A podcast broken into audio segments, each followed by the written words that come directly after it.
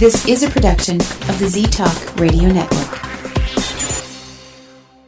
The views expressed and opinions given by the individual hosts and their guests do not necessarily reflect those of Z Talk Radio, its affiliates, or sponsors. Wow. It's dark. Well, let's have some light on the subject.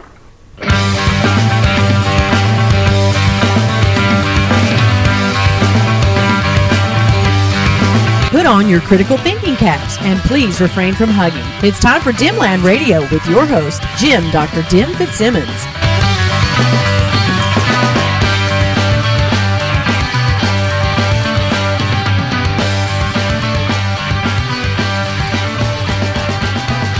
Hello and welcome to Dimland Radio here on the Z Talk Radio Network at ztalkradio.com. I'm your host, Jim, Dr. Dim Fitzsimmons. Remember, I'm not really a doctor, I just play doctor online.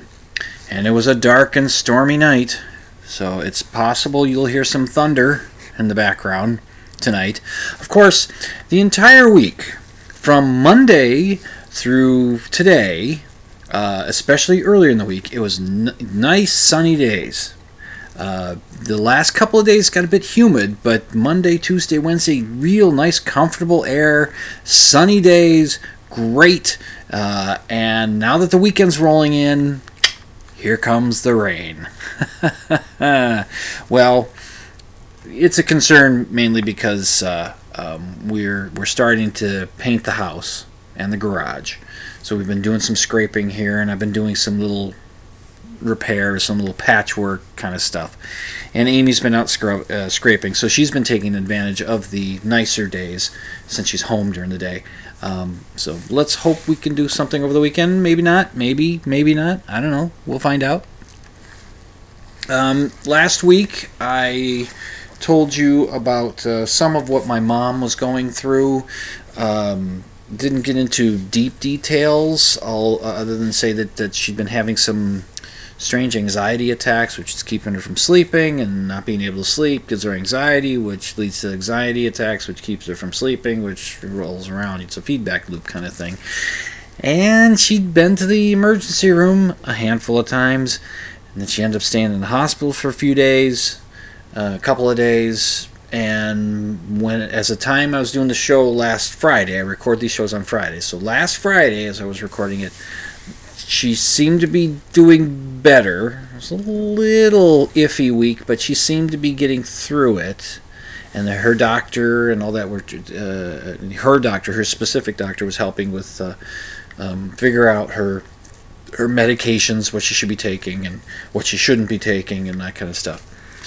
Well,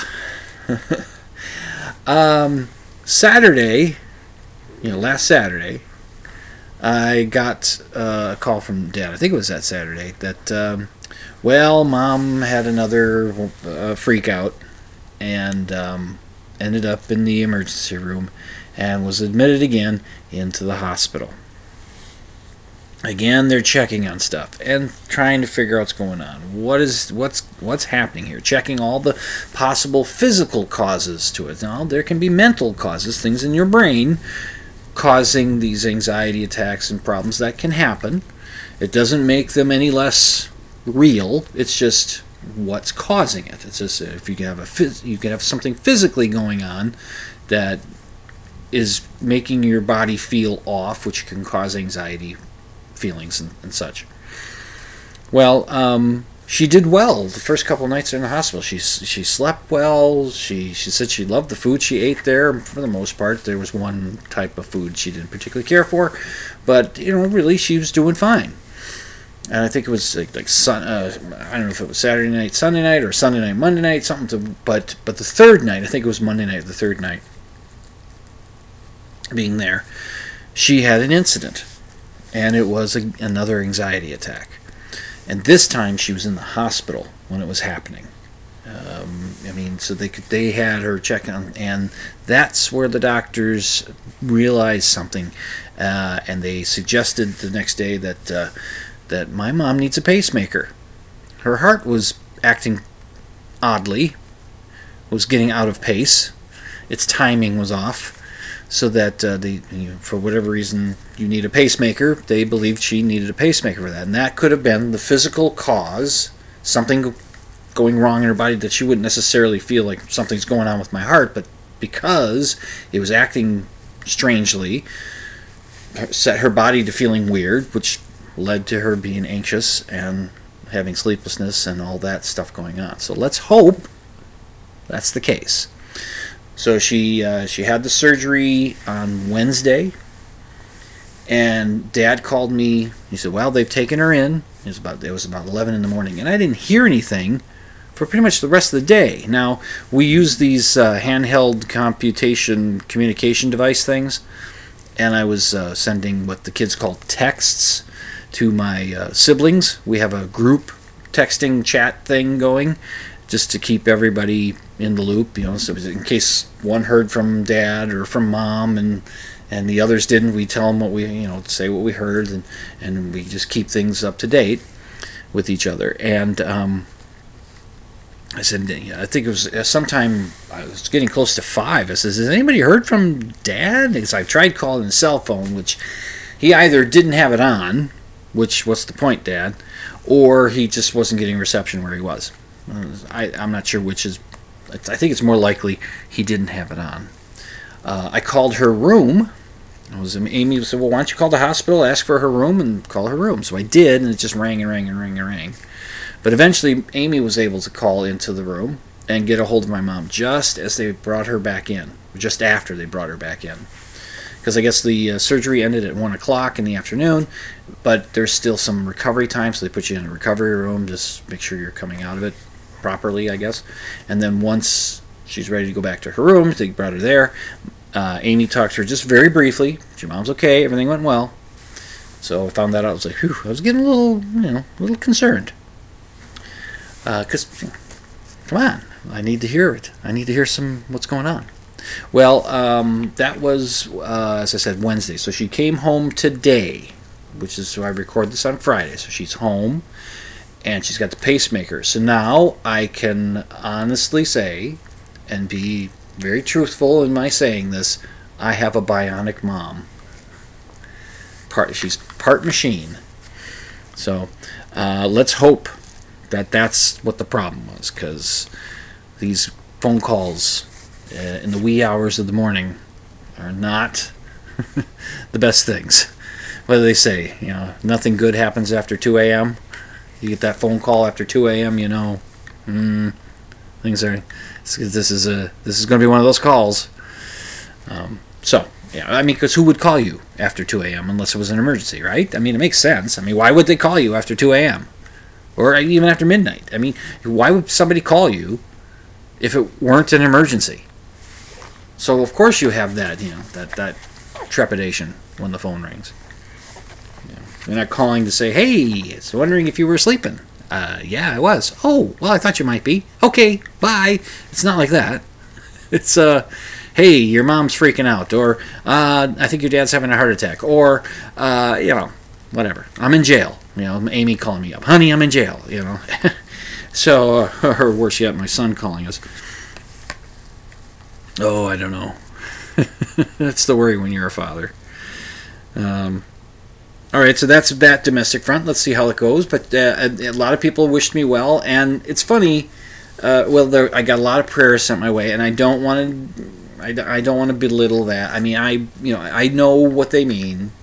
I'm an atheist, and I know that you know I, I I don't know, but I don't believe that prayer has any benefit other than you know somebody's thinking about you, and that's that's you know that's what it is. Thoughts and prayers I understand that the, that can be scoffed at, and I'm not doing that. This was a nice thing. Lots of people said, "Well, you know," I said, "Mom's getting a pace uh, pacemaker as at this moment," and so a lot of people just, "Well, hope everything goes well," and sending you good thoughts. And a lot of people would put up these little icons of praying hands. Now, I'll have to share that. Well, I wonder if I, well, I might. I might not share it on the show notes page, which you can get to by going to dimland.com and clicking on the show notes. I might not put it because I, I might have to block out people's names because I don't want, you know, to protect the innocent, you know. Uh, but if I if, if I do that, I I'll post it up. And the, for whatever reason, when I have uh, at work, when I have my Facebook open on using Safari, the icons uh, stack on themselves. I don't know why. So if somebody puts a pair of praying hands, there's another pair of pray- praying hands behind it. You just see the bottom part that sits lower than it. So when they were putting up the praying hands, they end up looking like jet airplanes. I said, why are people sending me jet airplanes?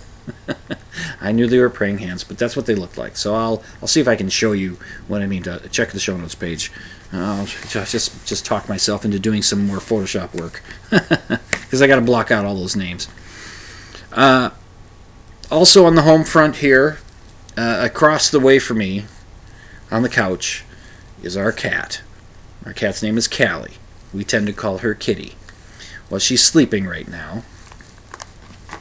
Uh, she had been well. She's a pet, and uh, there, you know, there, there's a reason. Well, I think there's a connection between the word pets, P-E-T-S, and pest, P-E-S-T, because uh, see, I'm not a pet person, and which means it doesn't mean that I don't like cats and dogs, that I don't like pets. It's just that I can go my life without having one and not feel like I'm missing out on something uh, when we were kids, we'd have pets a little bit, but my mom was not a pet person, and she was more of a I don't like pets, but we're doing it for the kids, and then you know she'd find some way to get to get rid of our pets. Nevertheless, uh, but I just I just you know, so I could write you a list of pros and cons. Uh, for you know pros for having a pet, cons against having a pet, and the con side would be much, much, much, much longer. It'd be really, really long. You know, from pet hair uh, in the house to um, having to, you know, in the middle of winter when it's 30 below zero outside, having to bundle up and take the dog out for a walk. It'll be brief, but you got to go out. You know, you don't have to do that when you don't have a pet. If you don't want to go outside, you don't have to go outside and and there's other things like it's it's been it's been it's been many many many years since hayden's pooped on the floor in the house in fact i don't think he's ever done that it's been many many years since hayden has vomited on the carpet which i think there was only once that he did that and yet our cat know, that's not lightning that's a car anyway, our cat, you know, she'll she'll she'll go into the litter, litter box and she'll do a poop, but, but a clump will cling onto the back of her butt and drop somewhere on the floor. That's great.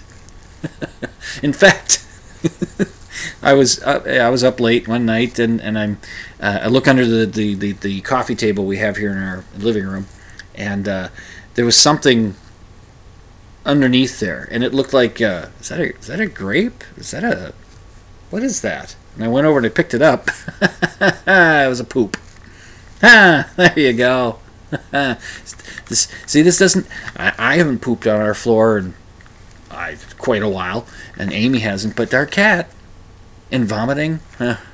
So, anyway, I as I said, I could have a long, long list of all the cons, and which biggest one of which is there's going to be vet bills, and they're going to be high, and the even bigger one is the thing's going to die on us.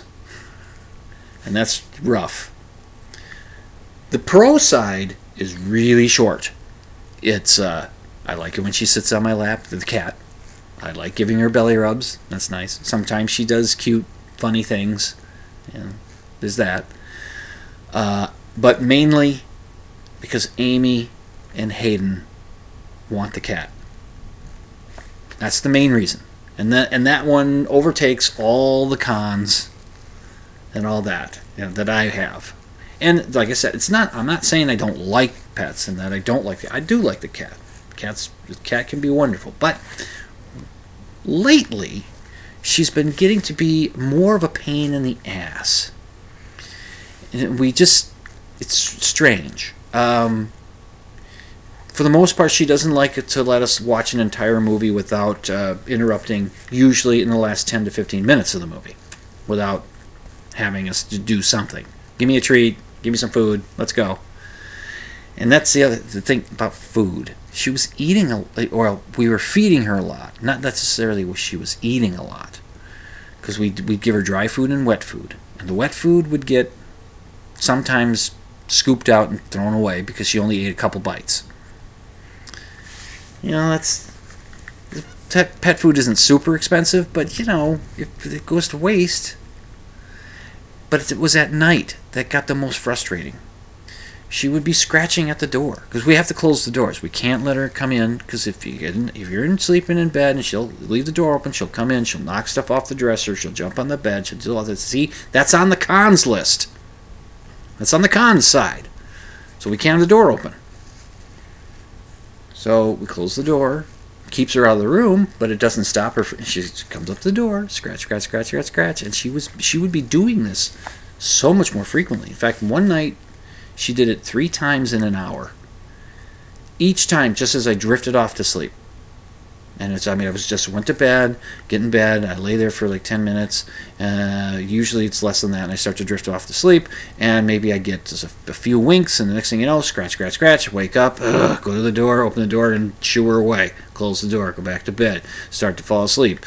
Just nod off, scratch, scratch, scratch, wake up again, ugh, go over to the door, open the door, shoo her away, close the door, go back to bed. And then start to drift off, fall asleep, scratch, scratch, scratch. Ooh, by that third time, in an hour, I was furious and I got up and I just yelled at her. And Amy was woke up and I turned and I dropped some f bombs and I said, "It's the third effing time this effing cat is waking me up my effing sleep.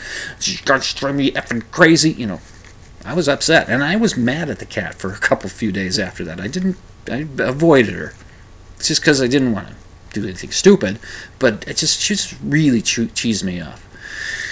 So we got, I got talking to him. Says seriously, this is you know. So when she would, so what ended up what happening after that was be you know we'd shoo her away, but then at some point Amy would get up and go and feed her, and then stay downstairs and entertain the cat.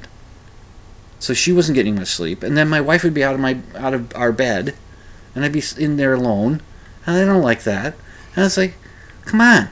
So at some point I said to her, seriously, what's going on with this cat? And she so she said, well and she said the thing that I dreaded to hear. Uh, I guess I'll call the vet.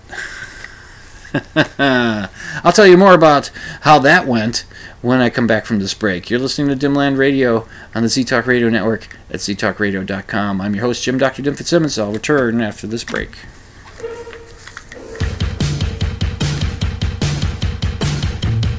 That's right, Kitty. Talking about you.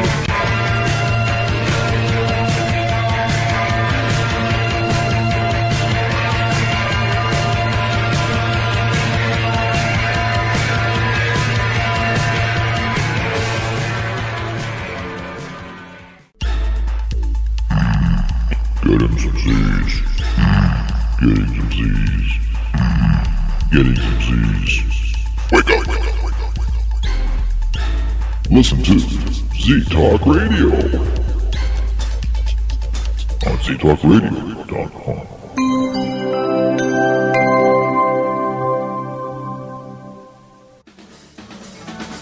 Don't just take my word for it, but you are listening to Dimland Radio on Z Talk Radio Network. Do you believe in ghosts? Do you think Bigfoot is real? Do you suspect that your neighbor is really Val Tor, leader of the lizard people of Bendar 3? Well, Dr. Dim doesn't, and he'll tell you why when you tune in to Dimland Radio Saturday nights, 11 Central, midnight Eastern on Z Talk Radio Network. It's an hour of science promotion, pop culture rants, personal observation, and of course, skepticism. Join Jim, Dr. Dim Fitzsimmons, Saturday nights, 11 Central, midnight Eastern for Dimland Radio on Z Talk Radio Network. If this station was not your cup of tea, then drink coffee! Coffee! Coffee! Coffee! Coffee! Coffee! Coffee! drink coffee! 100% news, 100% information, 100% guaranteed. Thought you might say that.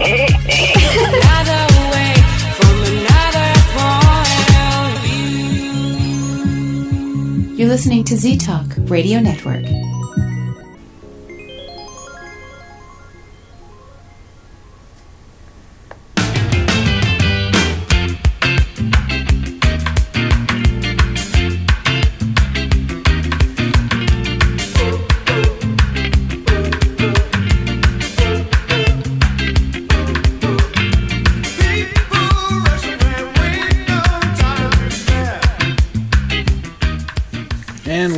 To Dimland Radio here in the Z Talk Radio Network at ztalkradio.com. I'm your host, Jim Dr. Dim Fitzsimmons, talking about our kitty, Callie. She's sitting over there. She's a calico. Uh, most calicos are females. And uh, we got her from my uh, in laws. They took her in as a stray. She was uh, pretty much a kitten when they got, not, not kitten, kitten, kitten, but, you know, still pretty young kitten when they found her. And uh, they took her in. And then uh, my mother in law died. Father in law couldn't stay in that house. We had to put him in assisted living, and uh, the cat ended up coming to us. So we've had her ever since.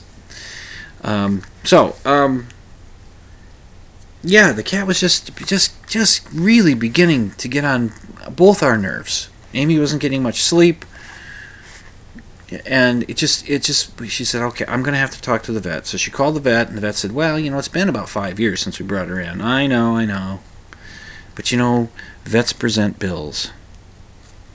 They present bills. And really, she seems like she's in good health to us and all that. But Amy called her, uh, called them up, and they said you should. Well, they and then made an appointment. Told me, well, I made an appointment. I said okay, and so um, they do it in a very safe manner. You know, as far as with you know, because we're living in the COVID times. So Amy would just put the cat in the carrier. She'd uh, she'd pull up to the the, the the the animal hospital there. It's, near, it's not all that far from where we live, and you know, call in. I'm here. They come out, bring in the cat, and do their thing, and then they come out and and you know and and say uh, give whatever information they could at that point, and then uh, and then you know we pay.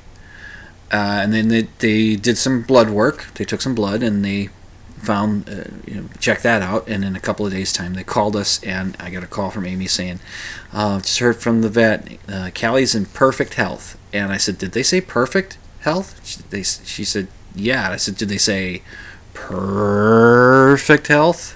Huh? Did they did they say it that way? Did they make it into a dad joke? you know, a nice pun. And and she said, "Well, I don't think so." And I said, "Well, that's how I'm going to say they they said it. They said she was in perfect health, which is good." Now, the advice about feeding, scratching at the door, and all that kind of stuff. And it seemed like she, Amy told the vet, it seems like we're feeding her like 10, 12 times a day. It's just, it's like, it's like through the night. It's like we're constantly having to put food in that bowl. Not because she's eating it all, but just, it just seems like the thing that gets her to leave us alone. and, and uh, the vet said, you need to uh, move, remove yourselves from the feeding process. There are automatic feeders that you can get, which means she's off the wet food. It's only dry food because the wet food ain't going to work in the automatic feeder. So Amy went out and bought one, and you know we we've got it timed for three times a day to put out like a quarter cup of food. And at first, Kitty was a little strange with it, but she seems to be getting the hang of it. She still comes to the door at night and scratches at the door. Now this is the int- interesting, at least to me, thing. Um, when she would first come scratching at the door, I'd get over there, open it up, and she'd be sitting out there looking up at me, and I'd shoo her away, or I'd go, if depending on what time it was, I'd say, "Well, okay, I'll go downstairs and feed her." But usually, I'd, I more often than not, I'd feed, I'd, I'd shoo her away. But if it was like, I think it was like if it got to be five o'clock in the morning, it's okay, I'll feed her. So, um, what I noticed would start happening was I'd hear a scratch at the door, and I'd, I'd, I'd, wait and make sure that okay, did I hear the scratching or was it something I dreamt? I'd lay awake for a bit and listen, and then she'd scratch some more and say, okay, and then she'd scratch some more. All right, get out of bed, go over, and by the time I got to the door and opened it, she's gone. She's already zip zip and run down the stairs. And I and I said, now either you know I wonder because I asked Amy if she does that to her, which sometimes she does. If Amy gets up and shoos her away. Uh, was thinking she must be recognizing my footsteps, maybe, or not, or maybe she's just realizing she's going to get shooed away, and she's just scratching at the door just to be a little stinker. but I gotta say, the using the feeder has helped, and she's uh, she's less Uh, she's less of a pain in the butt, and we go through less food because the dry food can sit out for a while. It can sit. You know, the wet food, you let it sit. You know, you start to worry that it's going to get, you know, because it's wet, and you figure it's going to get, you know, it's going to get germy or bacteria e or something. So dry food seems to be a little bit better that way, and she, she she's doing okay. So I'd knock on wood, but that's bullshit. So I don't do that kind of stuff. Okay, uh, what have I got here at my time? Uh, you guys know I like to. Uh, I one of my favorite shows from the 1980s was Late Night with David Letterman. David Letterman was I, I did it. There was a time when I wouldn't miss a show except for Tuesday nights because I would be going out to First Avenue on Tuesday nights. Uh, for quite a while in those first few years of late night, he was on NBC for the first few years. They didn't do a show on Friday nights, so it was it was Monday through Thursday. So I didn't, you know, Friday nights I didn't have any qualms with going out to and missing Dave. You know, didn't have, didn't bother me because Tuesday nights would be fine to miss that because I had to go to First Avenue because that was just our thing and it you know letterman of course has had an influence on me as far as how my humor goes and how i present my show i've, I've noticed some things that some of the stuff i say is kind of has a letterman-esque to it i wish i was as funny as him and as talented as him but it was i could see it and i've had other people say pointed out you know this is little something there little something there uh, and I bring it up because I've been finding all sorts of clips of Letterman's show, the late night show, on YouTube. And I, I, know I've talked about it before, but there's even more stuff going up. There are people out there that are putting together uh, compilations of clips of a show that fall under a theme. So it might be Dave's record collection, and they have, uh, you know, from they'll put up a, a list uh, or uh, a compilation of those bits from 1982 through 1989, and it, it could last an hour and a half or two hours that you just of stuff that you can watch, or they'll do. Uh, it's like uh, what was I wrote down some and I'm blanking right now. There'd be uh, the guy under the seats sketches or, or, any of the guy characters that Chris Elliott came up with. There was the panicky guy, there was the conspiracy guy, there was the regulator guy, there was the fugitive guy, so they would have these he would do, come up with these characters that he would put on there. And there'd be all there'd just be these these long clip compilation clips of it and be, they're great. And even and they and people would put together compilation clips of uh, brother theodore. Brother theodore was this uh, performance artist actor kind of dude that would do these this this character. He played this character and he's just a little strange uh, a little intimidating but he would come on and he'd be funny you know, even while he's, you know, he seemed like he'd be angry at the audience because they were laughing and he'd insult them, but it was just funny bits. So they'd have all of his appearances, or Pee Wee Herman, the Pee Wee Herman appearances, and stuff like that. It's just, it's, it's great. it's really fun to sit through and, and and watch these and just and I've been seeing stuff it's like wow I don't remember that one and then I go and then I see some stuff oh yes yes I remember this and it's just stuff like that it's it's great and the reason I bring this up, other than to recommend that you guys do it and look at it, I mean, there was nobody better in late night than Letterman. Letterman was the top. You know, Carson was great and everything, but Letterman was just so much better, or just so much better suited for me. You know, for what for what I was into, and um, uh, I, I there was a, a so if you want to see what made me tick in the 1980s, go ahead and watch you know those late night with Letterman clip, with David Letterman clips. And there was one set of compilation uh, uh, clips that uh, dealt with um, uh, what they called "Why We Edit." And so they would do these segments once in a while, saying, you know, uh, Dave would say, "Hey, we do the show. We try to do it as live as possible. We do tape the show, but we, you know, uh, we, we just kind of we try not to stop and edit or anything like that if we don't have to but sometimes things happen and there's just you you have no choice but to to edit and and so they would do these bits you know something crazy would happen and you know, like, uh, well, I have an example that I'm going to play for you guys. Um, and it's uh, and there's a reason there's a double reason for me playing this. One because I think it's funny but the other is well you'll hear it when I, when it gets to it. So um, it's uh, it, it, this particular se- segment of the compilation uh, uh, video has um, Paul Shaffer sitting at the desk with Dave and the two of them are introducing each bit and Paul, Paul's having a little bit of a of a, of a giggle with it because they don't always go swimmingly. This, that was the other thing about Late Night with David Letterman. They didn't things didn't always go s- swimmingly. It wasn't always perfect. And another thing I want you to listen for is listen to the audience. The audience sounds. I mean, there's a full audience. There's probably a couple hundred people there, but it, there's a there's there's something about the way Late Night with David Letterman sounded in those first few years that made it feel like this is my own little thing. There's just a few people in the studio, and there's a few people out in TV land watching the show. This guy's mine. We're in on something. I'm in on something, and this is this is just ours. You know, but then as time went on, he became more and more popular and all that. So, uh, but listen to what the crowd sounds like and the, the, the bits of laughter that you'll hear and how it just seems like it's like somebody just standing off set laughing sometimes, and sometimes I think it was.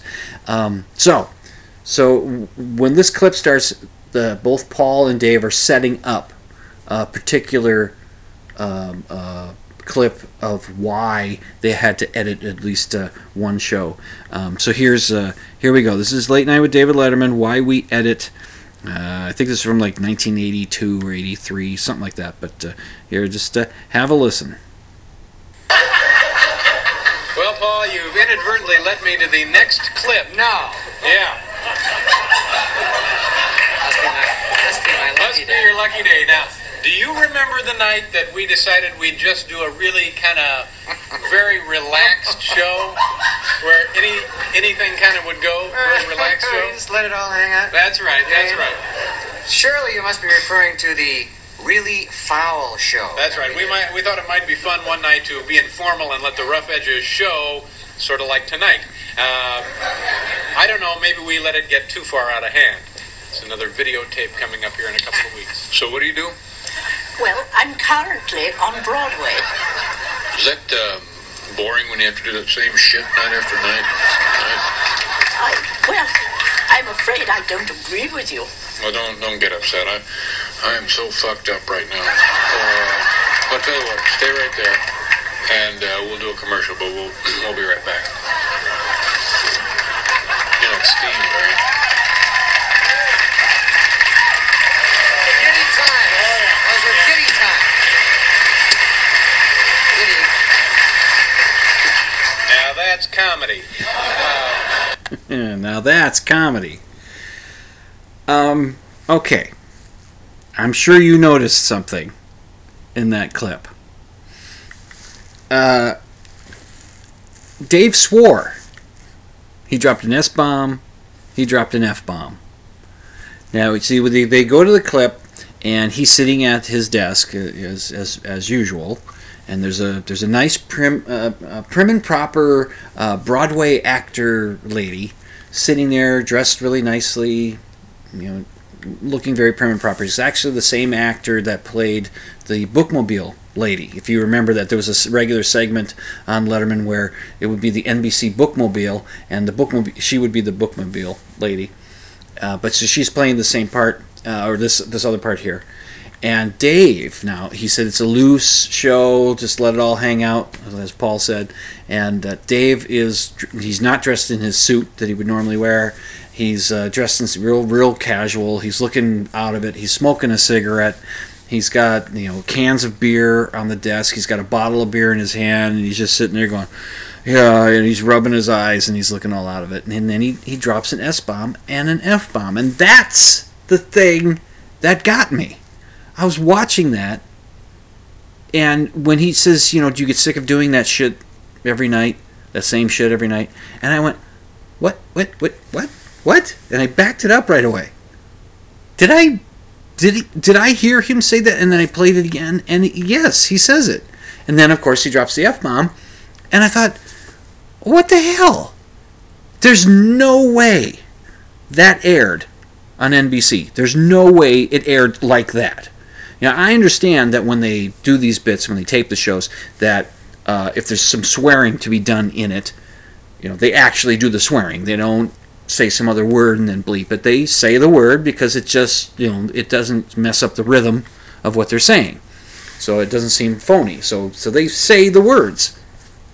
And then they'll bleep it out when they get ready when they put the show together for to to go on the air.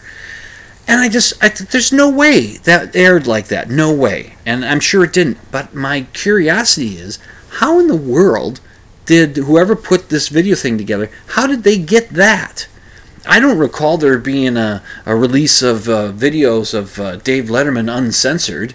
You know, Letterman gone wild. I don't, I don't remember there being such a thing.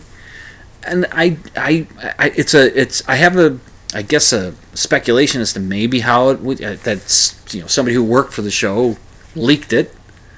Some, I, I, I guess maybe, but there's no way that clip went on the show. But just uh, did you hear the kind of thing? You know, where there's some, there'd be just one person laughing uproariously. That I think would just be somebody that's part of the staff, just off off camera, laughing at it because it's just re- ridiculous. Realizing what's going on and all that. It's just that's why that's why Letterman was so fantastic. At least that's why I thought he was so fantastic. And you know what else I think is fantastic? Being able to take my next break. Ah, yes. You're listening to Dimland Radio on the Z Talk Radio Network at ztalkradio.com. I'm your host, Jim Dr. Dim Fitzsimmons. I'll return after this break. Now that's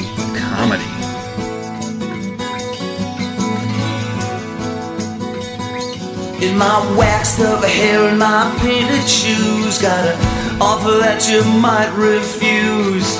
Tonight, tonight, we're gonna take a stab. But we give those other guys the finger. You're listening to Z Talk Radio Network. He's endlessly pushing the rock of reason up the hill of paranormal. It's Dr. Dim, and you're listening to Dimland Radio on Z Talk Radio Network. The Earth is only 6,000 years old. That's what Answers in Genesis and the Creation Museum say, and how can a museum be wrong? Isn't Dr. Oz just wonderful? I loved today's episode. It didn't talk down to his adoring audience of women at all. Science has proved that the subatomic quantum realm is as real as it is counterintuitive and bizarre. Therefore, I can use it to support quantum healing and quantum consciousness. After all, how can journals like Aquarius Metaphysics be wrong? Evolution is just a theory. After all, if we came from monkeys, then why are there still monkeys? We all have friends and family who believe these things and much more. Well, if you're a rational thinker who is tired of arguing on social media and never getting anywhere, we have a solution for you. Join the Guerrilla Skepticism and Wikipedia team, and we will teach you how to add reliable scientific and skeptical information to the world's number one source of information, Wikipedia. We write new articles and improve existing ones. We remove pseudoscience, paranormal, and alt-med claims, substituting the actual facts. And we operate in many languages. We've already reached tens of millions of people searching for information, but as you can imagine, we can never do enough. So please join us. All you need is a PC and the desire to help educate the planet. In fact, you'll be educating the world while you sleep. Contact us at gsowteam at gmail.com. Guerrilla Skepticism. The time is now. Music by PurplePlanet.com. You're listening to Z Talk Radio Network.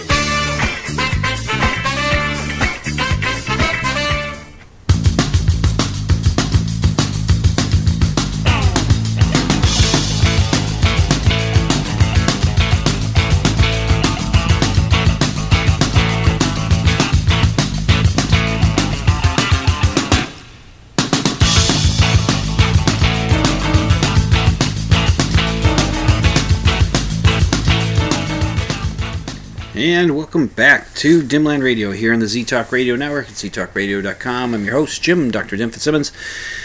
Okay, I got some, I got a cool thing I've got a cool thing to talk about. Now this is this cool thing is getting to be about a month old. I've been meaning to talk about it on other shows, but it just didn't get to it. But it's still a cool thing. Uh, this is from the Independent, uh, the website. It's a UK news outlet. Uh, and the headline is First ever picture of a multi-planetary system like our own released. There's a picture of a solar system with more than one planet. Uh, such observations could be key for finding planets like our own, which could support life. This is an article by Andrew Griffith, uh, Griffin. Sorry, Andrew Griffin. Uh, it came out uh, July 22nd. So, as I said, it's about a month. It's uh, almost exactly a month. it is a month because this show will be dated August 22nd. So that's that's a month. All right, reading from the article. Scientists have released the first ever picture of a solar system like our own, a sun like star orbited by multiple exoplanets. Now, exoplanets are planets outside of our solar system, which uh, science, NASA, and other science organizations have been finding a lot of. There's, I think it's the Kepler satellite that's looking for planets and has been finding all kinds of planets, lots of them now. And, and that's really cool. Uh, so, continuing the article. It is the first time that astronomers have been able to directly see a planetary system with more than one planet, with more than one world. Uh, images of exoplanets of any kind are incredibly rare, but the new picture present, represents a breakthrough in the discovery of other planets like our own. Researchers hope that in addition to offering the first real look at such a similar planetary system, the image and observations could help us understand how our solar system's planets were formed and went on to evolve around our sun. Uh, being able to take such direct observations will also be an important part of the search for planets that can support life. Uh, this is a quote from Alexander, Alexander Bohn, a PhD student at Leiden University in the Netherlands, who led the new research. He says, This discovery is a snapshot of an environment that is very similar to our own solar system, but at a much earlier stage of its evolution. Uh, now, the image was taken by the uh, European Southern Observatory's Very Large Telescope. They got great names for things. The Very Large Telescope. Uh, it shows the planetary system known as TYC 8998 760 1, which is about 300 light years away. In case you don't know this, that means that traveling at the speed of light, it would take you 300 years to get there. So light, the light, the pictures that we are that, that we got of this thing, I guess it's one picture that we got of this uh, solar system, which shows more than one planet orbiting a sun or a star, whatever they call it. Uh, the light leaving that star and that we see in that picture took 300 years to get here, to get to where the uh, the picture could be taken.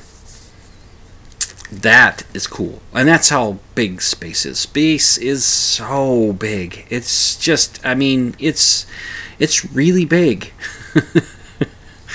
um, and, but this is this is cool news. It's a cool bit of stuff that we can do. And again, I always say, you know, because of science, we didn't we didn't get to be able to do this by praying. We didn't get to be able to do this by wishful thinking we didn't get be, be able to get to do this because our of our uncle's trick knee. We didn't figure this stuff out that way.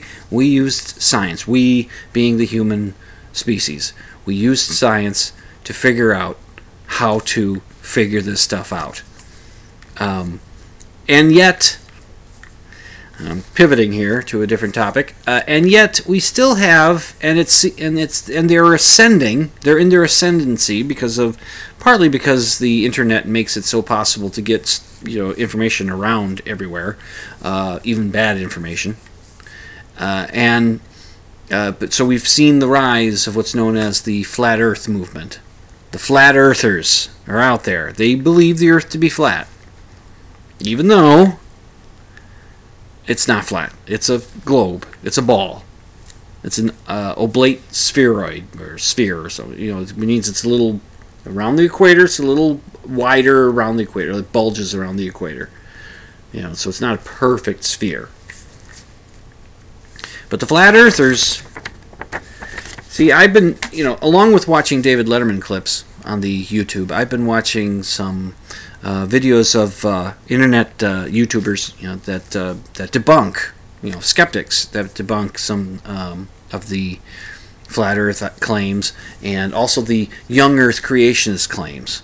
Uh, there's a fellow name that goes by Sci-Man Dan, Sci-Man Dan, uh, S C I, and he's uh, he's from the UK, and he he has a YouTube channel which he'll do what he calls tinfoil hat Tuesdays and flat Earth Fridays, in which he'll review YouTube videos that are making crazy claims on Tuesdays and the specific claim of flat Earth on Fridays, and and he does a a decent job of, of going through it, but eh, some sometimes I just want you know explain it more, explain it better. Don't just say that's wrong. Explain it more, explain it better. Yeah, to just do that. But um, it, it, it's and he also the Sci-Man Dan is also com- uh, ta- has uh, uh, taken to task Kent Hovind or Hovind who is a creationist, a young Earth creationist. He, he thinks that evolution's a lie, and and boy, I tell you, you watch his videos, he's a piece of work. This guy, he is. You know, if you, have heard me talk about the Dunning Kruger effect, which um, hopefully I explain it properly. I'll link to um, a video that'll explain what Dunning Kruger is, but it's um a couple of uh, psychologists, psychiatrist type guys. Um, observed this condition, this thing, it's, and that is that the less somebody knows about a particular topic, uh, the more confident they feel that they know something about that particular topic. And the more a person knows about a particular topic, the less confident they are about what they know about that particular topic.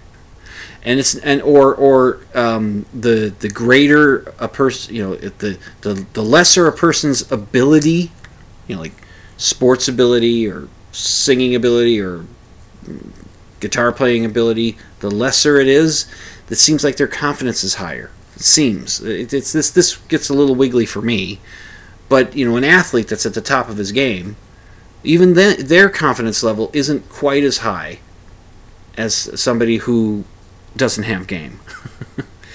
um, and it and it the simpler way of saying it is something like. Uh, and I hope this is category or uh, saying it correctly, is that these people um, who are being affected by this Dunning-Kruger effect are are they're too ignorant about a particular topic to know that they're too ignorant about that t- particular topic to to uh, behave as though they know about that topic. They're just they just they don't know enough to know that they don't know enough. So they think they know enough it's a you know, it doesn't mean they're stupid. It just means that you know, and, and, and it's something that, that we can all fall victim to, and, and and we have to be careful with. So, Ken Hovind. Now, if we if we were to set up or Hovind, uh, if we were to set up a a, a pyramid, the Dunning Kruger Dunning Kruger pyramid, where the base is you know most all of us where we have some you know we have some effect of Dunning Kruger within us. Even you know the most careful and ardent skeptic uh, that tries to make sure that they get everything figured out properly. Even there, some Dunning Kruger can sneak in with them. They're at the base. That's the wide part, and then the the pyramid goes up to a nice point, and at the top of that point are the ones that are just super examples of of the Dunning Kruger, and right there at the top. And it's not just going to be one person at the top, but there's going to be a whole bunch of people up there at the top, even still. But right there at the point, you got Kent Hovind.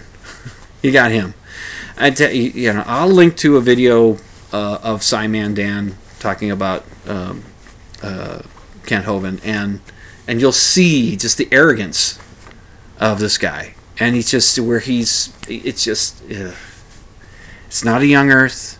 There's lots of lines of evidence, all converging on the Earth is about you know three and a half billion or four billion years old. I think it's you know, like four billion years old. Yeah, something like that.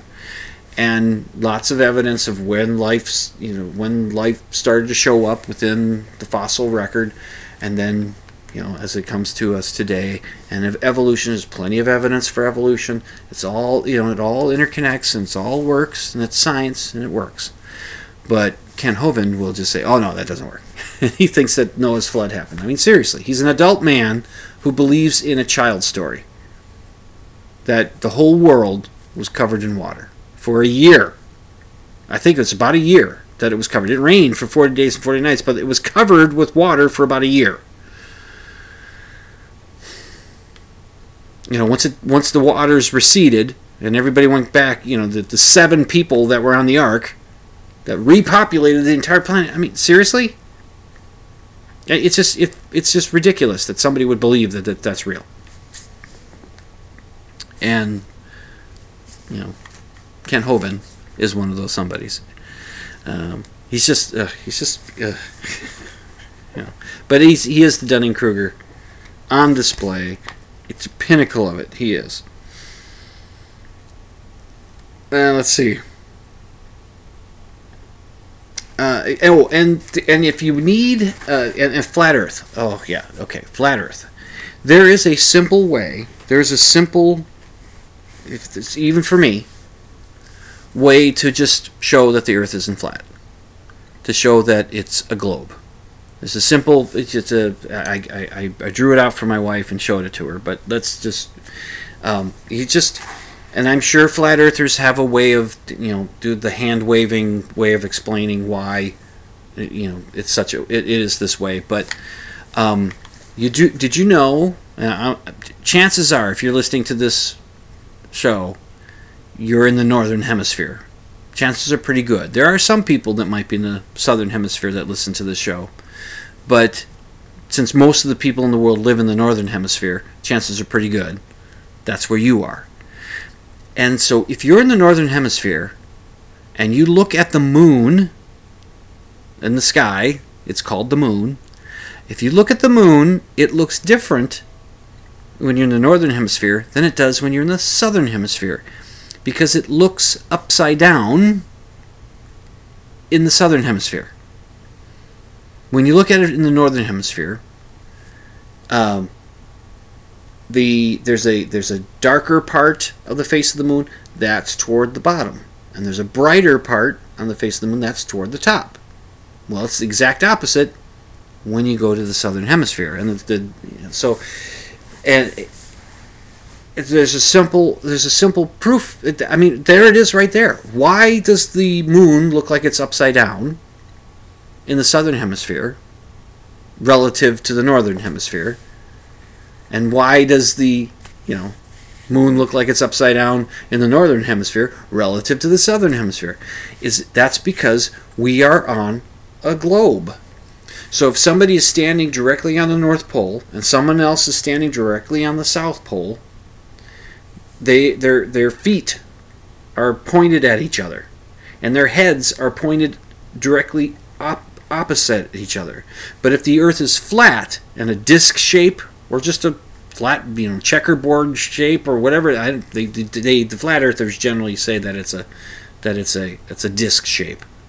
If it's just flat and you've got a person standing on what the flat earthers call the North Pole being the center, right? You got that. So you got a person standing there, and then you have a person standing on the edge of the planet, which is they don't believe that there's Antarctica. They think it's just this wall of ice that that circles the the disk that is the flat Earth. So if you have a person standing, you know, at what the flat Earth would call the North Pole, and then at the edge, all right, they're both standing now. They are standing on the same surface. Their feet are pointed the same way. Their heads are pointed the same way. So when so when the moon goes around the globe, it goes around the globe. okay. Um, But when it goes around the flat Earth, it goes, it, it stays above it and just kind of swings around. So uh, I was showing Amy. I said I, I took this round object and I said, now the face of the moon always faces the Earth because it's tidally locked. It does turn, but it turns in such a way that the same face, the, the same part of the moon faces the Earth all, at all times. So, and I and I said, okay, here's the flat Earth. Here's the two people standing there, and you take the moon and you go around and around. The top part of the moon is always is going to be the same for the person standing in the middle, as it is for the person standing on the edge. The bottom is going to be the same. But if it's, if it's a globe, you're going to have the top of the moon be different for the guy standing on the North Pole and from the guy who's standing on the South Pole. It's it's. I'll, I'll link to a video where um, there's an astronomer that that uh, an, an, Australian astronomer who explains it. I'll link to that too at the show notes, so you can check that out. But it's just once you get to that, you say, well, okay, all right, tell me how it is that uh, that that the moon looks like it's upside down why does the moon look upside down in the southern hemisphere? And again, that's relative to the northern hemisphere. Most of most of us are here. We've kind of accepted the idea that north is the top and south is the bottom. But you know, ask that of somebody in, in Australia, and they'll say, "Well, no, South Pole's the top and the north is the bottom." You know, moon's upside down on your side. It's right side up on ours. Well, let's not make a fight of it. but I mean, it's right there. That's I, I you don't you don't need anything else. I would say you don't. You can't explain why the moon looks that way. So, before I get out of here, I'm just going to mention this. Um, uh, baseball is back. Please, Craig, don't skip ahead to the end of the show. Craig doesn't like baseball talk. Uh, uh, the reason I bring it up is that uh, you know they're play- they're playing it in the age of COVID and they're trying to be as careful as they can be and they've there's already been problems. The, the Miami Marlins team had to postpone a bunch of games because they had something like a dozen players test positive and like know, half a dozen of the coaching staff test positive or something like that. So they had to quarantine them, get through it, and track everybody and see what see what's going on. And then and then once and then Miami started being able to play games again and, and, and just before they were actually just before Miami was able to play games again St. Louis Cardinals they had to stop playing games because well they tested positive and they had just the last game that they had played was a game against the Twins my team my favorite team uh, but so far the Twins have been fine so it's it's tricky on how they're going to do this uh, and all that. So you see some players sitting in the dugout wearing masks. You see some of the managers wearing masks, and some of the players will actually come to the plate and hit. They'll be wearing masks. It's very few of them, but some of them will, and some will play out in the field keeping the masks on. That's great. And there's a couple of things. There's you know, I look at them, and and again, there's you got some guys in the dugout with their nose hanging out, and they're constantly fidgeting with their masks. And I would think, you know, the owners of these teams, they, they should have they should have the trainers for the teams. Those are the those are the people, the men and women who take care of the athletes if they get hurt or something, and they help to make sure that they're training properly so that they they can avoid injury. And if they do get injured, they help them deal with that. And that's what the trainers are for. They should have the head trainer walking up and down the dugout saying, "Get that nose in there, get that mask on, let's go, let's go," and just telling the kids, "Look, you keep your masks on." And I would think that the owners of these teams would just would have every player and everyone on the managing staff, their faces uh, measured and have masks custom made for each and every one of them. So that, that they put the mask on, it stays in place, they don't have to fidget with it, it's on, it's comfortable enough, and yeah, you'd think they would do that. Just, just go ahead and do that.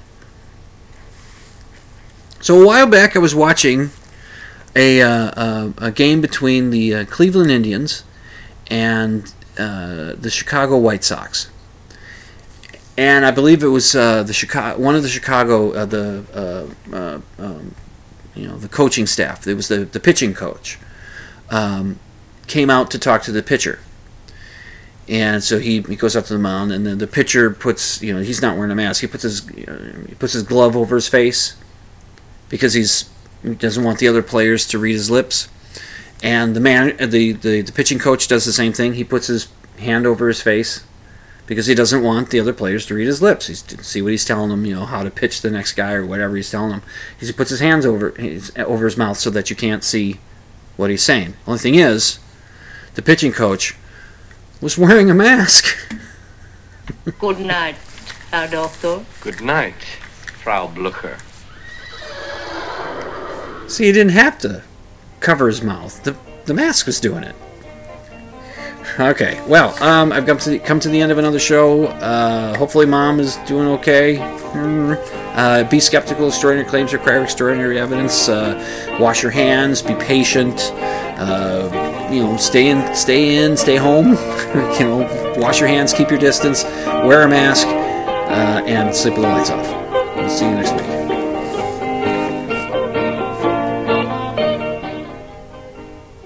You can check out my show notes at dimland.com. Just click on the blog option, and you can email your questions and comments to Dr. Dim at dimland.com. That's D R D I M at dimland.com.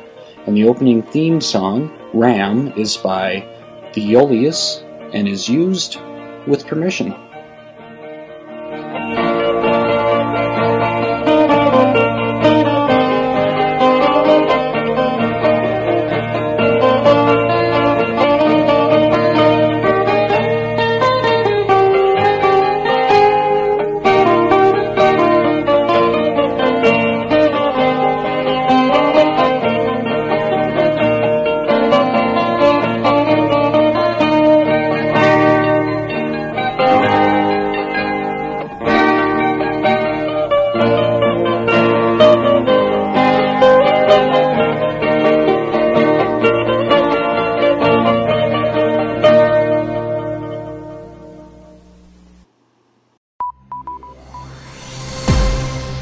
Has been a production of the Z Talk Radio Network.